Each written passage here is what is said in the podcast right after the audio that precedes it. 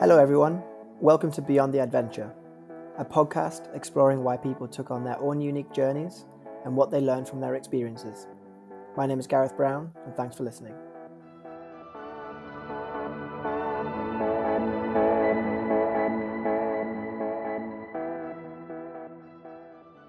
Today, I have Mike Dawson joining me on the podcast. Mike is a two time Olympic athlete and has participated in multiple expeditions around the world.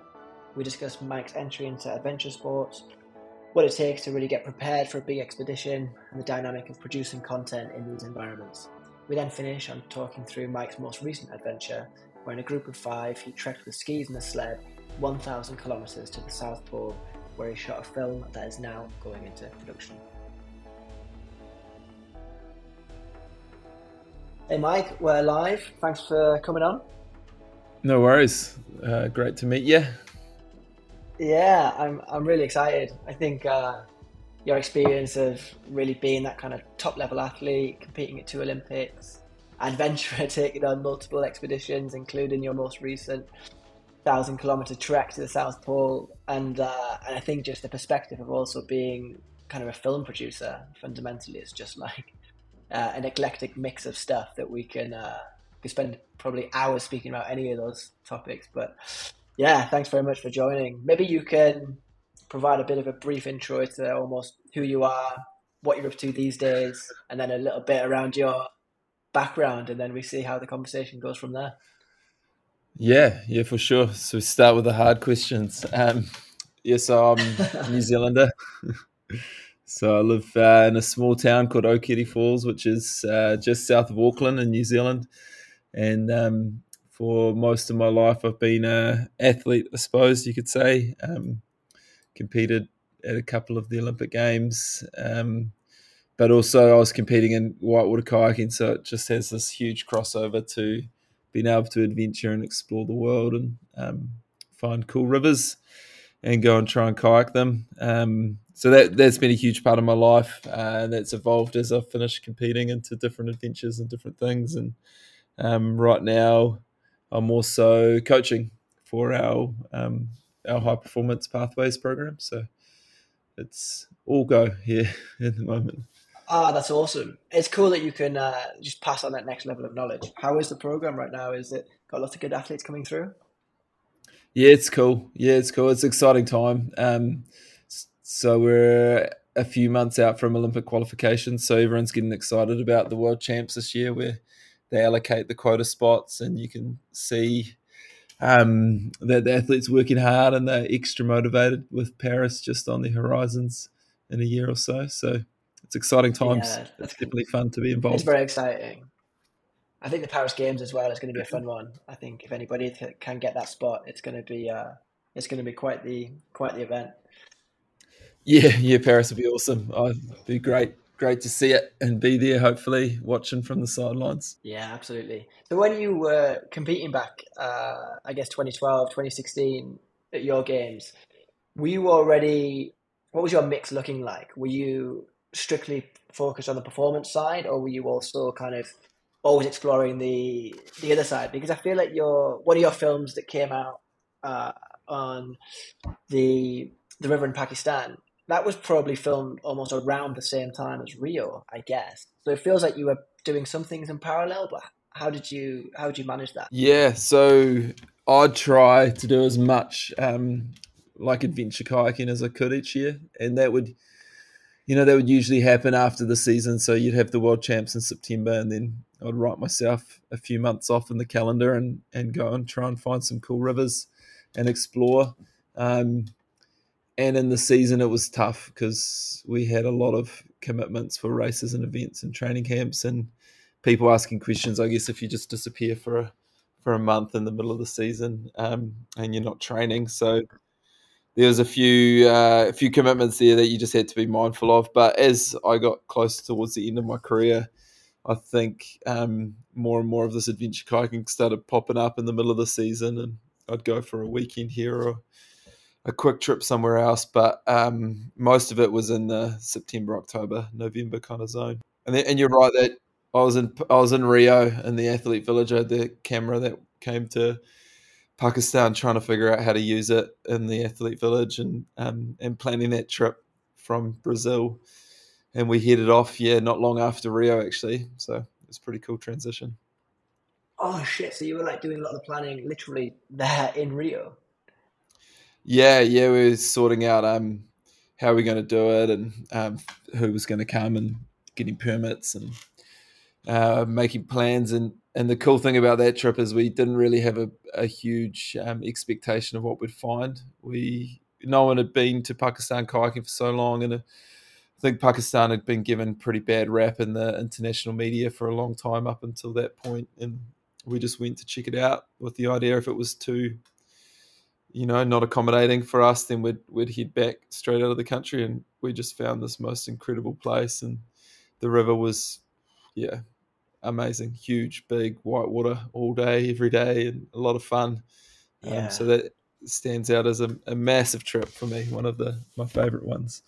Yeah, I really want to dive a bit more into some of these individual trips and almost what you took from each, but but just that transitioning away from like the competition side and the Olympic side to the adventure stuff. I think it's a really unique spot with kayaking and canoeing because that you can compete at such a high level in both almost both areas. And it's not like a lot of olympic sports where the olympics is the pinnacle. Like last last week i went to um have you ever heard of these like european outdoor film fests? Maybe not but it's like a, they put together a range of short films and and there was a one on uh is it Nouria Newman, uh the yeah. the french kayaker and it was a difficult one because uh, the film was in French and it was uh, dubbed in German. So I was trying to get through it, but my my takeaways were, uh, but it seemed a bit like to her it was a bit of a relief when some of the competition side of things ended, and there and she could just focus more on some of the expeditions because of just the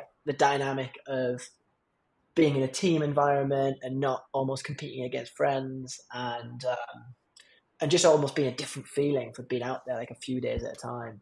What were some of your what's your reflections on that? What's your feeling in terms of your experience in that really competitive um, field compared to some of the expeditions and trips that you've done, or do you just almost think of them very differently? They they are totally different. I guess for me, I'm really lucky because I come from a, a small country. So someone like Nouria comes from France, which has a big system, and it's hard to have flexibility within the within the big system programs in Olympic sport that if you're not kind of doing what's accepted as best practice for performance, then it, it gets pretty tough, I think. And um, and if you've got a passion for getting out and adventuring and spending your weekends uh, sleeping in a tent on the side of a river, running class five all day, then um, training on an artificial concrete course week in and week out, week out makes it pretty hard. So um, I totally know where Nuri was coming from, and um, for sure I had moments in my career where I was uh, just questioning a bit what I was up to while I was spending so much time chasing.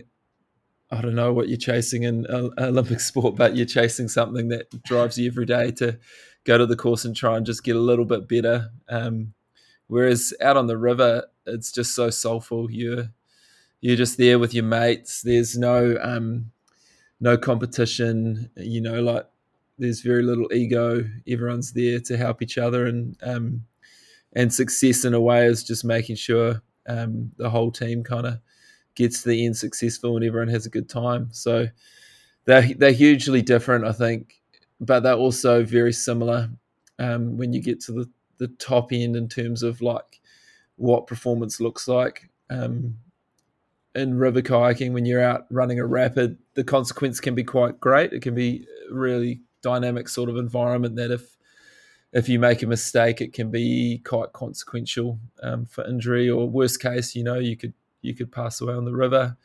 Um, but in in the competition environment, it's it's uh, I guess you get like this real um, black and white view of whether you're going well or not. And while it's really consequential when you miss a gate or touch a gate in slalom or make a mistake and lose time, and the margins are so small, um, it's it's purely for the performance. It's not. It doesn't really have any impact on your life in the in the greater sense of it, um, in a dangerous way. Uh, so that like that that's similar. You're trying to get the best out of yourself, but end of the day, one can be very intense and and one can be very intense for other reasons. So Yeah, hope that makes sure. sense. I feel like Uh, I was just getting lost in the conversation. Yeah. No, no, hundred percent. I mean, especially on the the river. Like when I watched uh, two of the movies that you sent me the links to, um, there was two scenes in each of them, or one scene in each of them, where you get the real feeling of like, especially the one in the in the the one in Pakistan, you're just kind of paddling away, like your boat's gone down river, you're just trying to get to the edge, and then you've captured the moment of yourself. Honestly, you look broken. Like you're spitting everywhere. You can't breathe. It looks honestly, it looks horrific, and in a, in a like in a very raw way. It's kind of amazing that you did put the camera on that point. But I, the one that scared me more was um, was the, the the you know the film where you're underwater for what seems like an age. Like the camera is just constantly there, so it's almost like the head, uh, the the head camera, and it makes me nervous even just watching it. Like the that dynamic, like the how do you kind of manage some of that fear, and also because there is, I guess, a certain level of statistics, and you're really pushing things to the edge. Yeah, how are you mentally preparing for that type of expedition? Yeah, I mean, like Pakistan was pretty full on that that swim, just because of the size of the river, like the forces that are in play in in, in the Indus. There's four, probably four or five hundred tons of water in per second, and um, when you transition out of paddling on a concrete safe environment, and then something like that happens, it's you know, it's like it's just so far out of what you're used to for the the you know the near future, uh, near you know, like in your environment as you lead into something like that. So it's really Yeah. hard to replicate. But um, yeah, that was scary. I was pretty broken and, and nervous. And I think after that, I just wanted to get off the river. But we kept going, which was cool, and, and completed the descent. The the crazy thing in, in Angola, which is the other film I think you're talking about, is Yeah, That yeah, was, exactly, um, exactly. the other two people in the team. So that there were three of us, and we paddled this little channel, and and two of them got stuck in a feature. And the reason we were paddling that that channel was to avoid a big flat pool, which um, is known to um, have a few crocodiles and stuff in it. Well, we assumed it would have some crocodiles in it, so we were trying to find a kind of like a a sneak route, and we didn't scout it and just paddle. And I went off first, and straight away I was like, "Oh no, this doesn't look super easy to get through." And luckily, I made it through, and then the other two guys just got stuck in there, and um, they both ended up swimming out. So uh, it was quite quite fluid and um, pretty scary, to be honest, to have two of your teammates uh, in the river Yeah, and you're just trying to manage that environment and and one had been under the water for a long time as well so it's quite scary um but i guess when you get on the river you know and, and it's not like we just paddle generally paddle into this stuff you're looking at the riv- the rapids and you're setting safety and you're you're trying to solve the puzzle in the in the path of least resistance and when you do stuff like that quite frequently you get really really good at just um, making your way through the the chaos, I guess. yeah, no, that makes a lot of sense. A lot of sense.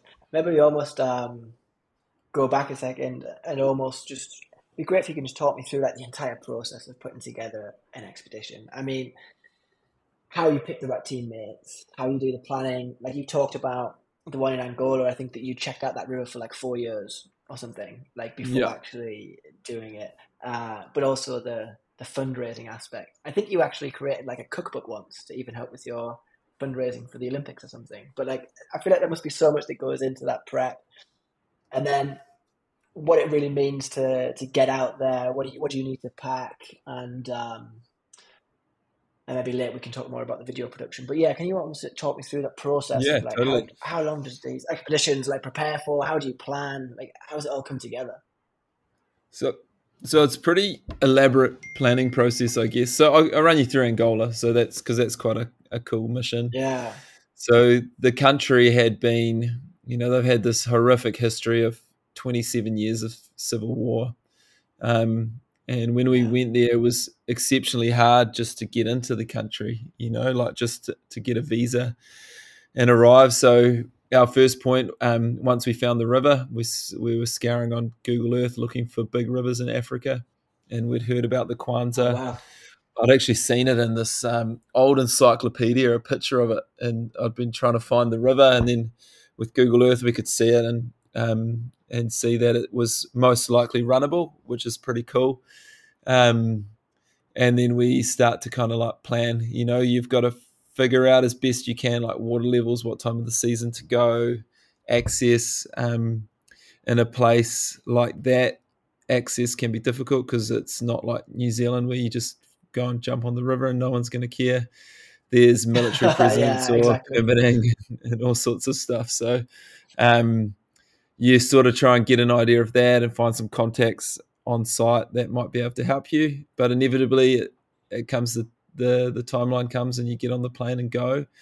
Um, and for, for, Angola, you're like you're very self supported, uh, self sufficient. Um, there's no real chance for help, I don't think, on the river. Um, we have this great system in New Zealand where if something goes wrong, we have an amazing uh, search and rescue kind of setup um, that help a lot of people in the outdoors or weekend warriors or whoever. When something happens, a, a chopper will probably be there in yeah. 30, 40 minutes, um, which is the same in Europe. Uh, but in a place like Angola, you have no idea how long it's going to take, and there's so many things that can go wrong, um, from medical events to wildlife to something happening on the river to equipment failure. So you're just trying to work through as many scenarios as you can, and um, and have a bit of a B plan for them, so you can get yourself out of mo- most scenarios. Um, so it takes a lot of time, and that that means we come with a lot of gear and then head to the start yeah. of the river and hope it all works out and, and just jump on. And that moment's pretty amazing when you when you travel. I think for our Angola project, we'd traveled for many days and then we got to get onto the river and it's a really cool feeling where you, you start you step over the line so to say and um, you kind of put your yeah your path and fate yeah I can imagine. It seemed like, uh, especially with the Angola trip, I'm not sure at which point. It thought it looked like you were more in Namibia at the time when you were traveling through, but you were just driving through, and then there's a massive herd of elephants coming through. Yeah, that must have been yeah. quite the, the the scene as well as you're getting ready for a, a, trip like that. So in reality, how many more, how many months would it take you where you're like in full planning mode in advance to just getting on the plane and going? Um, a lot, a lot for sure. So yeah, like yeah. Kwanza for Angola, we're we're talking months. Um, but once yeah. you've been somewhere and you if you're going back, then it becomes a lot easier. So Indus in Pakistan, that again, that was huge. That was um, yeah, the Olympics were in you yeah, they're in July, I think, um, and we were planning full planning then, and I think I got on the plane to go in October at some point. So um, a long time and also you're you're working with building up a team and often in these projects particularly when they haven't been done for a while before people are really keen and then um, they become not so keen so you're always uh, yeah i can imagine kind of like adapting and changing your team um, yeah yeah so that and that's why we often have small teams as well because it's just easier uh, at the start and then when you go back you can go back with a bigger crew yeah, that makes a lot of sense. And where where did all this almost like start? This did like did you just fall into doing family holidays and just um think, oh, I'm pretty good at this kayaking thing, and did like and go down the competition route, or were you just did you always have this kind of like adventurous spirit from a young age, and you were doing lots of different stuff? Like, how did you get into this level of like expedition thinking, or what was the first trip that made you think, do you know what, this could be like my life? Yeah, um, man. Well, I mean, growing up in New Zealand, it's uh, it's really hard not to be thrown into the outdoors at a young age, depending yeah, on true. where you grow up or, or how your family operates. But um, I think for me, as a youngster, my parents were were really supportive and really good at just packing up the um, the Ford Falcon station wagon putting the trailer on the back with as much outdoor gear as we could carry and, and heading away for the school holidays for I think uh, when in New Zealand school we had you know three two week breaks during the year and then a massive summer break. And I do remember that most of those times we were away from home just out there um, exploring. And I don't think we were doing anything too wildly crazy but just as a kid it gives you this um, to notice this cool sense of what's possible or what's out there or where things are and then that's evolved um, as I've got older and you meet more like you know when you're hanging out in the kayaking circles or the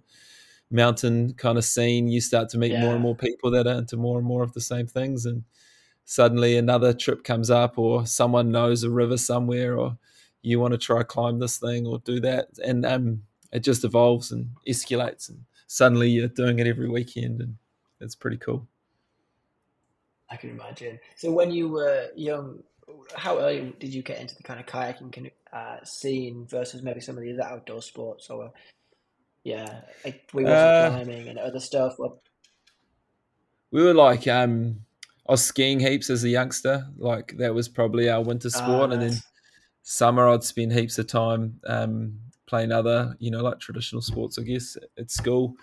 And then when I was like twelve, I think I started kayaking. Uh, my brother had done it or was doing it, and um, I kind of went along a couple times and went up to the river and had a horrible swim actually the first day on this really easy rapid. But I remember it being quite horrible at the time.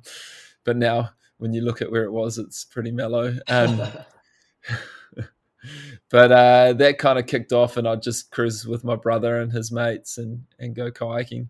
And the the interesting thing from my kayaking early days is that we would go up to the river and learn to kayak on real rivers and paddle in the and um, do river runs around the place. Just easy ones, but it was really in the adventure side, like really entry level adventure side of the sport. Whereas the guys I compete with internationally, um, as I got older, they learnt in the slalom space. And then when we met and they'd come yeah. out for training camps, would start to do that adventure space. So we kind of inverted it a little bit in, in New Zealand. And I think it's because we didn't have a structure or really a big slalom program. Um, and it wasn't until I was like 15 or 16 that I even realized this sport was an Olympic sport and that could even be a pathway. So yeah, it was uh, it was all about the adventure at the start for sure. Yeah, that makes sense. And when you started going into developing some of these kind of more expeditions, and I guess like how early did you realize? Okay, the way to kind of monetize this is I'm going to have to create maybe good content around it. I'm going to have to start filming some of this maybe. At what age did that kind of transition start happening? I guess you were at the perfect age where kind of GoPros, adventure cams, and stuff were probably coming out around the perfect time for you as a as an athlete in their prime, maybe I don't know. But um, yeah, how did that kind of transition look like, and how did you think about content at the time and making sure you're capturing these moments? Um, yeah, I think when I was young, I realized if I if I wanted to make this, you know, like a legit career, you had to monetize it somehow, and the storytelling component of your adventure is what's worth money, I guess. You know, like you yeah, you've got something and, yeah, yeah, you know, you got brands that want that for um to give their products uh, you know, like cred, street cred. Um, and so if you can uh, frame that up in a cool way, then you, you can kind of probably get some cash and some support to go and do projects. Um, and I think uh, that was when I was young. I didn't really didn't really capitalize on as much as I could have probably just because I was learning as I went. And I'd tend to go to more of these extreme races and this uh, um, advent, uh, extreme racing, uh, like the GoPro games or the Adidas Sickline or Extreme Sport Week in, yeah. in Norway. And you could um, you could live cheap and win a bunch of money at the races, and and that would keep you going and going and going. And of course, that by winning the races, you became more valuable to your sponsors and you could get better contracts or, or better cash um, incentives. So that for me, uh, particularly in my early days of slalom, I'd be going to these extreme races in the weeks off and trying to win some money to help fund my slalom career. Um, and then as I've got older, kind of realized that um, just yeah, like the the content you can capture um, on these adventures is is epic and a lot of um, you know like agencies would love to be able to have have access to this and and you can provide a service for for a lot of brands as long as you stay true to your core values you know and don't sell out too much yeah yeah but because i feel like uh, with, with, the two movies i watched yours has like a really first of all like aesthetically they're really awesome. I mean, you've also it looks like you've got pretty crazy even like drone shots and stuff, and um, they're really well put together. I feel like the transitions in the movies are really good, and you also capture these like raw moments at the right time, like whether it is seeing crocodiles for the first time in Angola or uh, or capturing yourself like immediately after a pretty dangerous situation, but then also the ones that I've seen, you've got this really nice balance with you and your friends, and you can feel like you are a team. But like that must have that isn't like a natural thing. I don't feel like like it might look natural to people watching it, but that seems to me like it's a shitload of work to get to the point where you can pull something like that together. How did so like how did you? Because a lot of athletes, they yeah, it's really really really difficult to get to that level where you can pull together content like that. Like how did you make that jump to the production quality that you've got to? Yeah, like on all those trips, I guess everyone that comes has some kind of film experience, I guess, in a way. Um, so in Angola, we had um, two real savvy cameramen with us. Um, one, Jake Holland, who lives in, in France, actually, and he's doing a lot of big mountaineering film film work, which is pretty cool. Um, and that just helps you capture more and more different stuff, and then you can sort of, I guess, like manage a bit how you want the thing to look.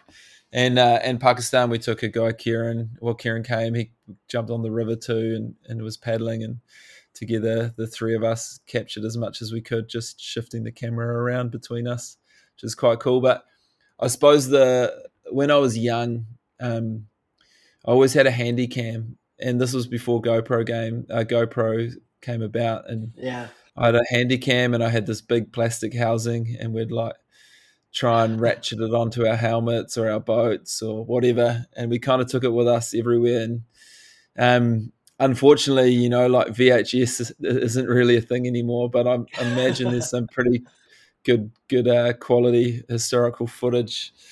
Um, historic footage hidden away on some VHS tapes in my parents' basement, probably. So, um, I guess in a way that's where we learn, and then you watch films and see what people are doing and a lot of the a lot of the good stuff comes out actually in the editing suite and making sure you have a someone that's savvy to help you put it together i think yeah because i was wondering like how um, and also those vhs tapes one day you'll have to go back and i'm sure you'll be able to pull a lot of good stuff out of them pull something together yeah. but uh what do you? What type of like? Are you? What type of cameras are you taking with you on an expedition like what you did in Pakistan or Angola? Is it just? Is it literally just a few GoPros, or is it?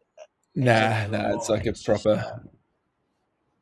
Yeah, it's a it's a massive balancing act because you want to make sure you can shoot it properly, but yeah. you don't want to have kilos and kilos. So, thing in in Pakistan, there first year there we had a um, FS7, I think Sony big Sony Cinecam um, and a couple lenses yeah. on the river with a mic, then GoPros, and then um, then like a DSLR from Canon, and uh, um, and yeah. Aniol was running a, a small Sony setup. I can't remember exactly what he had, but together those three three cameras were perfect because we're also trying to shoot stills at the same time because you you can uh, you can do a lot as well with stills in terms of magazine articles and blog posts and, and writing sure. about the, the, the expedition.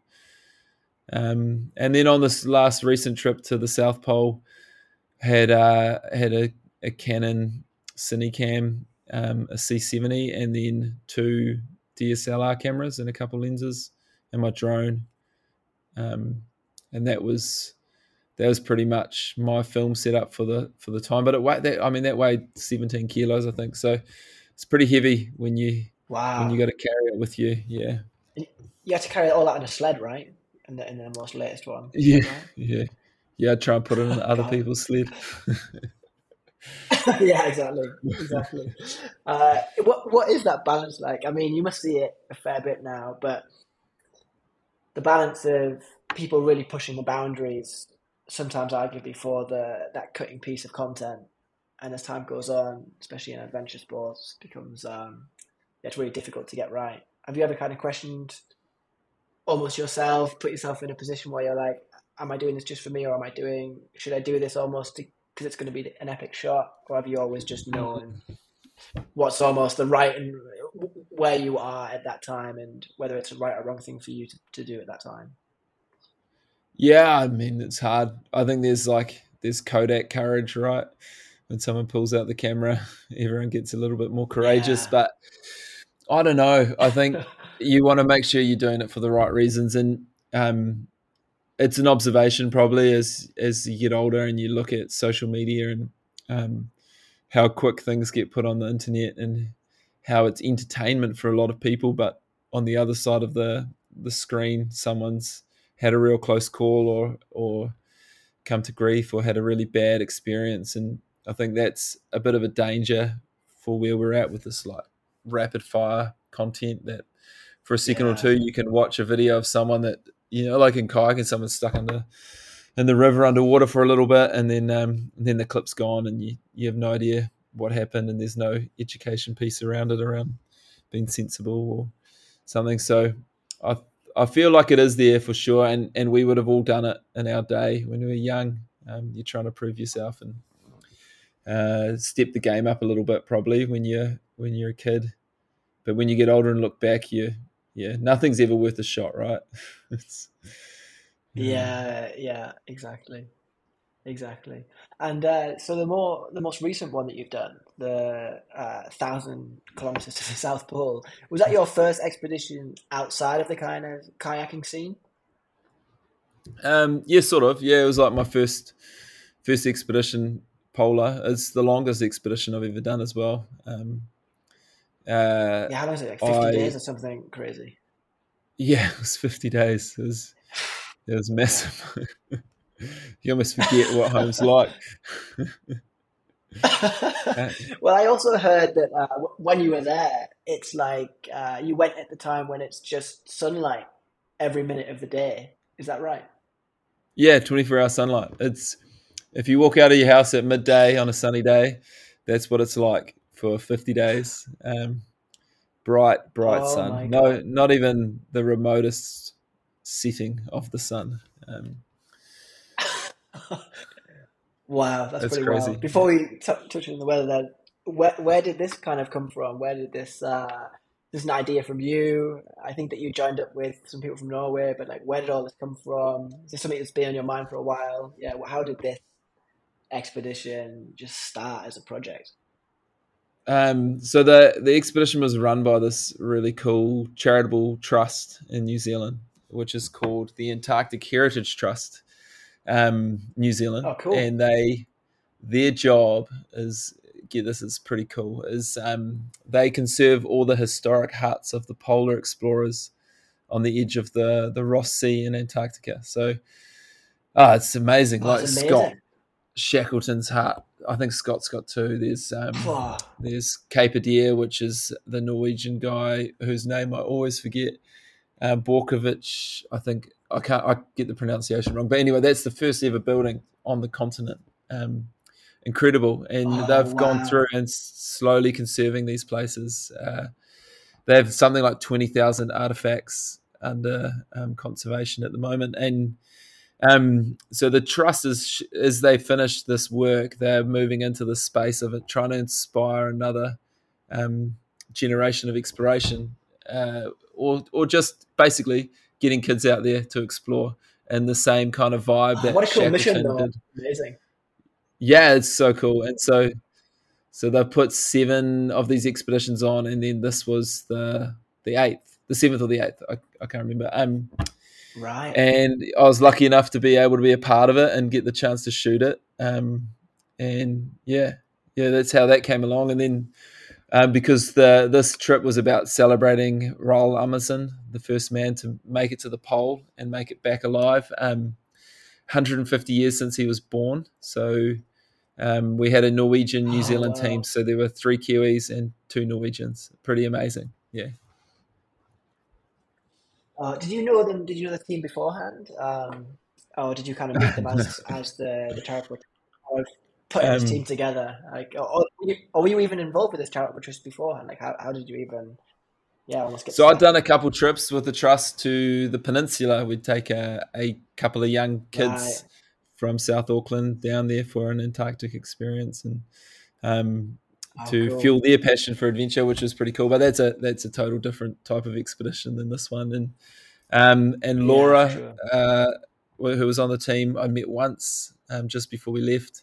Nigel, um, who's the executive director of the trust, I'd met a bunch of times. Um, but the Norwegian contingent, I had met, we'd met on Zoom a couple times before we went away, and uh, we arrived in Santiago and, and said hello for the first time, really face to face. And I think for me, um, if you think about risk or what could go wrong, the team environment on a trip like that is so so critical and that was something that I think I was the most anxious about is just going on at something like this with people I didn't know, and um, particularly going somewhere that I didn't know a lot about, like Antarctica. I had no experience Yeah. in that environment, and, and the people you're going to rely on and lean on, you have no idea. Um, yeah, you just have a very, um, yeah, it could go both ways, right? Luckily, it went the good way. hundred so, yeah, yeah. Yeah, I mean, there's so many variables at play here. I think you're right, though. The team thing is um, is really interesting because, especially when I feel like you really can get to know somebody when like someone's really exhausted, or like you've gone through some kind of like very stressful situation together, and you know how to manage each other's uh, emotions and support each other. Uh, when to put an arm around somebody, but if you're going on like a 50 day trek like this and you don't know how to support someone, yeah, that's uh, that's pretty wild. So yeah, what, what was the what was the journey like? How did you? What was the focus? What was um? What were you kind of? What was your day to day? Could you almost like describe the surrounding as well? I mean, I'm assuming a lot of white snow, but like Yeah. almost the feeling, the senses of what of, of what you had. How cold was it? You know, like yeah, Um, there were, yeah, like a day. I'll give you I'll give you a rundown of a day first. Um, so we'd usually kick off about six a.m. Wake up, um, and then we start boiling water for for breakfast and for for food during the day and hydration. So that would take us through to about eight thirty, so two and a half hours in the morning getting that done, and then um, Wow. thirty minutes to pull the tent down, pack up, and we'd be gone by nine. So yeah, like from waking up to getting out the door, so to say, would take about three hours in the morning. We brought 250 mils of fuel per person per day, which is it's a lot for sure, but you never know if there's going to be a storm or something. So we'd we'd have a lot of fuel, um, and then we'd just run that through like a, a normal, you know, Primus stove with a little pump, and um, and that would boil the water. One thing on the water is because a lot of people don't realize, but coastal Antarctica is really close to sea level, um, but the pole is actually at 2,800 meters above sea level, so it's this huge climb over over over the days, um, and the the the air density at the pole is is very different um, from say climbing to 2,800 meters in New Zealand. So it's a lot harder to breathe yeah. and that brings your water boiling temperature down and it takes a, a lot longer for your water to boil and things Ah, like makes that sense. Yeah. so yeah so we'd get up we'd, we'd get the water boiling um, then we'd pack up so we'd we'd actually we'd keep the tents with the poles in them and we'd just basically like half take them down roll them up into like a big sausage and then just jam that in the sled. Um, just just makes life easier at the other end uh, when you pull it out and if it's a windy day makes it um, it'd be almost impossible to put your tent up if you had to put the poles Yeah, inside it. because I was wondering that, like, did you have any days where you actually needed to almost like emergency setup of the of the tent because of like the wind or whatever it might be? Did you ever have any of those throughout the time? Um, we we'd like often put it up in at lunchtime because we'd, you know, we'd always stop for a bit of a bigger break about halfway through the day just to get some more calories in. Um, and if it was cold, and by cold I'm talking, you know, like it's minus 25, 26, 27, but there'd be a wind chill, Gosh. Uh, which could take it down Oh, to minus 40 something. So when you're moving, it's all right. You stay oh pretty my warm, but as soon as you stop, you get cold. Yeah. So we'd throw the tent up and you'd jump inside it. Do you ever get used to that? I mean, like, does your body Oh, totally. start to Yeah. adapt to the coldness? It does. Wow. Okay. It's a bit of a relief. Like the first day I arrived there, I was like, oh my God, it's so cold. And then you go do this whole expedition and you leave from the same place you started and you're in your t shirt at the end. so Really? your, Oh my your, God. your That's, body's, uh, your body adapts real quick. Um, I mean, it doesn't matter how much you adapt. Minus twenty something, still really cold. So um, Yeah. you've got to be sensible. If you have uh, have your nose out or cheeks out, you'll get frostbite or fingers. Um, Shit. yeah, you get you, they get really cold really quick. So you got to be careful. Because what are you wearing? Like like how many layers and stuff? Like what's your clothing setup? And you have to really keep almost any piece of skin just covered? Yeah, any skin covered um, as Yeah. much as possible. Um, so I'd wear, we'd have these crazy boots, and I'd, I actually thought I'd have cold feet. I only wore like thin liners inside my boots, and then a couple layers of pretty thick thermals, and then real solid Gore-Tex on the outside um, for top and bottom. Then I'd wear like a, Yeah. something around my neck, a balaclava, um, and I'd have my hood up or a beanie, goggles, and that means um, nothing was showing on my hands. I had like four layers, under layers, like big fleece layers inside a Wow. Gore-Tex glove. Um, and then we would have puffer jackets, which would put sounds crazy, but we'd wear on the outside of our of our windbreaker, um, and that just Oh, gives really? you more Why- why insulation. that? Yeah, uh, it just protects you a Ah, bit better from the So have wind on the outside. and it's easier to take on and off because you don't want to take your wind windbreaker off. Um, Ah, so if it was cold, sense. you'd be wearing wearing like a, a puffy pants over your Gore-Tex pants to keep your thighs warm and your knees warm.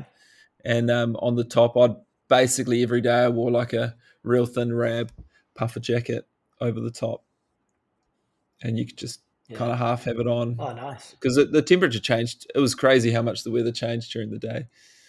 Um, It just, it just, I can't even imagine almost the just how surreal an environment it is, and like just like how potentially like hostile it can be, and it just feels like yeah, humans almost shouldn't be there, but yeah, it's yeah, yeah, amazing. it's that's the thing is it's it's beautiful and it, but it's a desert right you're the ironic thing is you're Yeah. surrounded by water but without fuel you can't access it. And you you know one of laura said this to me. She goes it's crazy. You get sunburnt and frostbitten at the same time.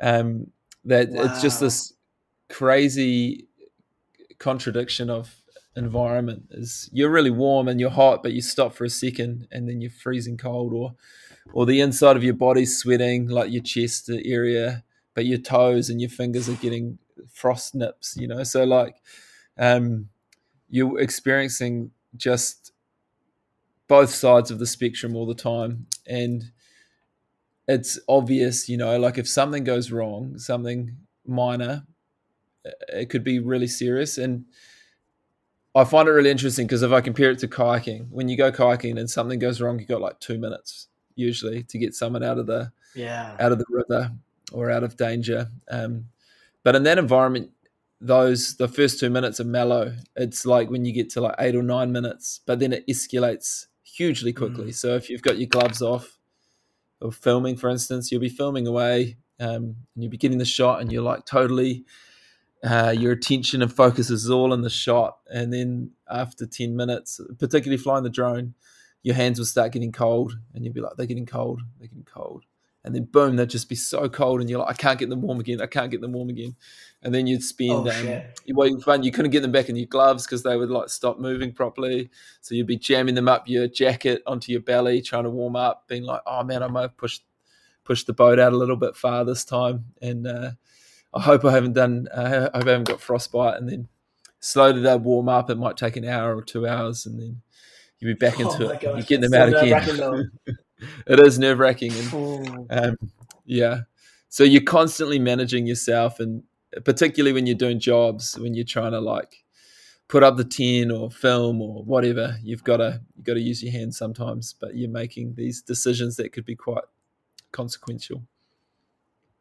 Yeah, absolutely. For the rest of your day, I guess, like how much time are you filming, and what does the rest of that day look like as you're going into the afternoon and the evenings? So we'd yeah we'd set off like nine a.m. and um, we'd ski. We'd usually ski, I think about nine or ten legs, and a leg would be about an hour long. So nine or ten hours of skiing, and in between those we'll have Oh, a ten minute break. So we'd every hour we'd stop for a for a quick snack and a drink, so we don't stop while we're skiing. Um, and the train would just be in a line of the five of us in a train, and the train wouldn't stop moving. Um, wow! And that would take us through with breaks to about nine p.m. roughly, about twelve hours on the skis, and then we come in, tent up, water on, get warm, um, get dinner in you, and then try to get to sleep as quick as possible, which would be around midnight, I guess, mid twelve thirty. And then filming was a massive challenge because because the train keeps moving. You try you're trying to set up shots, but you got a sled. Kind of describe it as um, putting some gloves on, trying to get your camera out with goggles on that are fogging up as you're looking in the view, like into your camera, trying to set settings. So it's getting foggy, it's windy and cold, um, and then trying to run around to move to get the shot of something that never stops, and then tying yourself to a to a pole or to like a 80 kilo weight behind you that you're trying to drag while you're shooting. So filming was filming had its challenges definitely. Um, but in saying that, it, you get better and better every day, and uh, by the end, you have it pretty dialed. Yeah. Wow, it sounds brutal to be honest. like that, especially the filming aspect. I mean, it's uh, it seems very challenging. How do you? How did you get prepared in any way for this? I mean, I guess you would have had a fairly decent ski season, I guess, up until what, like September or October in New Zealand. I don't know how long the season goes. But... Yeah, you you could. I was in Europe, so I didn't ski at all. oh shit! So you, so before you came on this trip, no skiing. You were just you must have been yeah. doing some like I don't know, like endurance running or tri- just some. How did you get prepared for this? So yeah, I couldn't ski because I was coach. I was working in in Europe, and we had the Worlds in August, I think and um, yeah. then I went home okay. and I just started dragging tires. So tying tires oh, around your waist yeah. and tying tires in the bush, which gives you a real um, good a good correlation to what it feels like to drag a sled. That was massive help. And in the gym, biking, just I was just trying to get fit at being outside for a long, yeah, long yeah. period of time. And it's kind of a trip that you're like, for sure, um, you want to come in prepared, but it's so long that you want to come in fresh, and you're actually going to get um, fit and in tune during the expedition. Hundred percent. Yeah. Yeah. Yeah. Wow. What were the were there any days throughout when you, as a group or even individually, just had one or two of those moments where you thought, "This is, I'm not sure we should keep going." Like, this is like can, can Every morning, nine a.m. Can, we call someone? Can, can, we? Can we call someone? Are we going to be okay? Like, yeah. Did you have one or two of those moments where you just were really second guessing yourself as to what have you signed yourself up for? Yeah, I mean, I don't know. I think everyone everyone had bad days for sure, but I would say most of the time we didn't all have our bad days on the same day, which was which can be good and bad, but it meant that we could support and help. Um, for me, I think I had uh, early on about eight days in, I was like, I was finding it pretty hard just under load, and the the work I'd been doing to keep moving for the first eight or nine days was was pretty hard, as well as trying to shoot. Um, and I think I was like, man, I'm not going to be able to do this justice uh, trying to film like this. Um, but it got better and better and then somewhere around the middle, I think just I feel like we'd done. We had a few rest days with weather or short days, and I think there was a period there that we hadn't had a day off in like twenty something days, and we'd just been like, wow, keeping on going, and um, and we were tired. Like everyone was real tired, and getting to the point where people are, you know, you're just stumbling, and um, people are looking exhausted, and we just needed to have a rest day, and then we were back at it, but for me around there somewhere, I was like, oh man, you know, like everyone's looking pretty broken. I'm feeling pretty broken. I think if we keep going like this, we we're going to do damage because ultimately, like the way you succeed is by keeping everyone healthy, um, looking after everyone, making sure um, you keep an eye out for for the person next to you, and uh, it's real hard when you when you don't know people that well to read them as well at the start and and stuff like that. So think a few days, yeah, a few days we were pretty tired, um, but suppose you just put one ski in front of the other, and then eventually you get there. Yeah, yeah, it's kind of it's it's huge. But if you take care, like if you take care of the hours, then you take care of the minutes, and then you take care of the seconds, and then you just got to breathe, and then suddenly, um, suddenly you're there. Food wise, like how did you manage this? Like, did you take everything in advance, or like how did that work? And I guess probably a much broader question was, what was kind of the overarching like objectives of the trip, and like um, not only from a from let's say a expedition expedition itself, but also what's going to happen with the footage? Are you going to now go through a process of capturing this and putting it into a film? Yeah, what's um, what what do both those things look like? Yeah, so food, that's a good question. I lost 12 kilos on this trip. So I wow, think uh, I was 72 kilos at the end. Um, yeah, I was pretty skinny. I've been working hard to put it back on. But um, we took about four and a half thousand, 4,300 calories per day um, that were out there. And averaging that out, that some days were shorter than others. But um, yeah, for me, I just I was just hungry, and uh, that was made up of we'd have breakfast of oats, 200 grams roughly of oats with some sugar and raisins and stuff in it, and um, then chocolate, uh, like trail mix, chips, yeah, dried fruit, snack bars. Um, lunch would usually have some noodles or a, like a freeze dried kind of meal. Um, I'd try and yeah. get like a thousand calories in at lunch. Um, and then in the afternoon, I'd just have pretty high carb, sort of drink a lot of sugary drinks and keep eating chocolate and just keep trying to keep going. Um, and as the trip went on, I started getting into eating butter just to try and put some fat back on. Just eating butter. Just, wow. just eating butter, yeah, or yeah. putting butter into your freeze dried and just because you're losing fat and then and then you get really cold when you start to get up on the plateau. Um, yeah, you start to struggle with the temperature a lot more. Um, yeah, that sounds that, sounds really difficult. Was it also? Did you go through phases? Because I know, like, especially when people are doing certain levels of endurance sport, I see this even like in trail running and, and other things. But it can be really difficult to actually just try and force yourself to eat. Did you ever go through those phases, or were you always actually genuinely just hungry, so you could just keep eating? Yeah, I I feel just from my my life I've been on the mission or been on the on the field playing sport is that um, I have a good talent of just eating whatever's in front of me, and um, and so good. I was pretty good at just I like I kind of see it as fuel in my head. If I want to keep moving every day for fifty days, I just need to keep eating and um, and I frame it up like that. But I know that I know what you're talking about, and sometimes people have have issues eating, and the crazy thing is you just see straight away this deterioration in energy levels um, when they miss an hour or two, uh, don't eat enough, um, and yeah, I think that makes life hard. So one of the you know like one of the critical success factors of that trip is making sure you're getting enough calories in every day, all day. Yeah, I can imagine. Wow. So the trip was um, we started at the edge of the Ronne ice shelf, so um, which is still about 600 k's from the ocean, but that that's the edge of the landmass of the Antarctic continent. Yeah, I'm with you. And then we we walked from there or skied from there with our sleds around the edge of the Foundation ice stream up to a place called the Thiel Mountains, and then up onto the plateau, the polar plateau, and across to the South Pole. So our trip was about, um, in a sense, trying to re- not recreate, but like lightly step in the footsteps of the polar explorers that went before us and, and attempt a trip yeah, from nice. the, the coast, I guess you could say, the coast of Antarctica to the South Pole.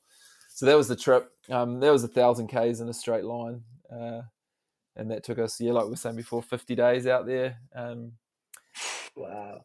And the, the idea behind it was the celebration of Amundsen, but it's also about creating a story that we can hopefully share with a wider audience, and that's where the film comes into play and the, the image and the content that will come out about it um, and just trying to document this this cool Norwegian New Zealand expedition. Uh, yeah, I can polar, imagine. Polar Explorer spin on it, and, and so that's in the works at the moment. Um, these things take time, you know. Like sometimes take twelve months to bring out a film, so Uh, in terms of when it's coming out, I can't tell you that, but um, it will be out soon. Oh, amazing! What does that process look like now? I guess it's with a, a team who is going through the editing. Do they also involve you, especially, and I guess the other team members, to talk through the narrative and maybe the the art of how they want to create it? What does that all look like before it gets pu- pushed out, maybe in a year's time? Yeah, so it's um yeah we we we had a bit of a idea of how we wanted the story to look before we went, without knowing the specifics. So, you know, like we know we're going to the South Pole, we know these places, so we try to shoot to that because one of the um the big issues shooting for fifty days is data storage and battery life and equipment and things like that. So yeah. trying to be quite strategic on how we shoot and then capture all the moments in between. Um, and now they will go to a to a production house and they'll start to break it down into bite-sized stories and put it together to something that's um, yeah like a adventure doco length, which is cool. And and I'll be involved in that process as well um, in terms of how the story looks and shots and things like that. Amazing! Wow. So and be, I guess for cool. you, yeah, it'd be really cool. And what what do you normally do? Is it normally go out to some like uh, kind of outdoor film festival uh, type showings first before you release it a bit broader, uh, or is it not really a standard? You just kind of see as you get closer to it being ready and, and what the opportunities could be. Yeah, like for um for this one, we hope it will go film festivals and and for some uh, uh sh- like showings around the world, and then we can put it out to bigger audiences on TV, on demand, etc. Like yeah, what we did with Indus, you know, like Indus movie was our first kind of longer length film we made, and I don't know if we really crushed the distribution. We sort of learned as we went and made this epic trailer, and we got hundreds of thousands of views on our trailer, but then we didn't finish the film for six months after that. So I think we um, uh, so the yeah, so we kind of didn't really capitalize on it. But um, it went, you know, like we went film festivals and then some um, on-demand platforms and places like that, airlines. So yeah, it's cool. It's real cool learning for us, um, particularly when we uh, we're just trying to get it out there for exposure of the story and for our partners that help pull the trip off. Yeah, absolutely. Amazing. And uh, I guess for you personally, you've got your coaching happening now, you've got potentially build up to Paris and stuff. What else is maybe on the horizon? Have you already got an eye on maybe one or two other rivers or uh, or an entirely different Oh, expedition yeah. uh, moving forward? Yeah, I don't know. I I have heaps of expeditions. I spend a lot of time on Google Earth finding rivers, I can um, imagine. finding ways to get into rivers. But I'm I'm sure there's something that will come up soon. But right now, I guess my biggest focus is um, just helping these guys I work with uh, get ready for the games. I think it's a big challenge leaving a job like that for two and a half months to go down to Antarctica. yeah. And I was real lucky that um, I was able to do that, and they were supportive of it. And um, but now for me, I've got you know like these guys are so close to achieving their dreams on the on the Olympics kind of qualification process that yeah, I'll be pretty dedicated to that for the next uh, little while through to the World Championships, and then and then after that, I can see what the future brings. Amazing. Wow. Uh, so I just have one final question for you, if, if that's all right. Uh, Yeah, I man. normally Yeah, ask yeah, this sure. a, a few other people, but it's uh, it's more just, I guess, based on the kind of journey you've been on and almost a different path that you've taken. What would be the the one bit of advice you would give to somebody who was thinking of kind of like starting a new journey of their own? Maybe it's, I mean, from your transitioning from competition into expeditions, and you're constantly, it feels like, trying your hand and pushing boundaries and seeing where you want to go next. But yeah, what would be your one piece of advice you would give to somebody who would be looking to try something new in their own lives? Oh man, it's save the hardest question for last day. I think I think to me, I, I reckon like the biggest thing is do whatever you do for the right reason, but at the same time, don't be afraid of how far you can go with a good attitude. You know, um, if you for me, like I can only talk for myself, but there's so many things, you know, Olympics or adventuring that when they're on the horizon, they're quite scary and daunting, and there's the risk of failure is is massive. But just getting out there, just putting one foot in front of the other and starting, getting to the start line, and going um, with a good attitude, with a positive attitude, man, you can go all the way every time, I reckon. And the cool thing about that is when it doesn't happen, at least you had a good time doing it. So um, that's sort of yeah. my advice to anyone starting out their journey and whatever that is sport business life just have a good time. Yeah. Amazing. Hey that was uh, what a lovely way to end it. I feel like that's terrific advice. Thank you yeah, so much for, cool. uh, for doing this with me. I really really appreciate it. It's great to uh, great to meet you and uh, yeah hopefully we can cross paths again at some point in the future yeah, yeah. Thanks a lot. That's awesome. Really enjoyed it. Yeah. Thanks, Mike. I will. Uh, I'll speak to you soon. Then have a good one. Yeah, man. Cool. Thank you for listening, everyone. Beyond the Adventure is available on all major podcast platforms, or you can visit beyondtheadventure.com for all the relevant links. If you get a moment, please share with your friends and family. And finally, if you or someone you know would like to come onto the podcast, please reach out to me either via email on gareth at beyondtheadventure.com, through the website of beyondtheadventure.com, or reach out via my personal social media. My handles across Twitter, Instagram, and LinkedIn are all Gareth Brown UK. Thanks again, everyone, and bye for now.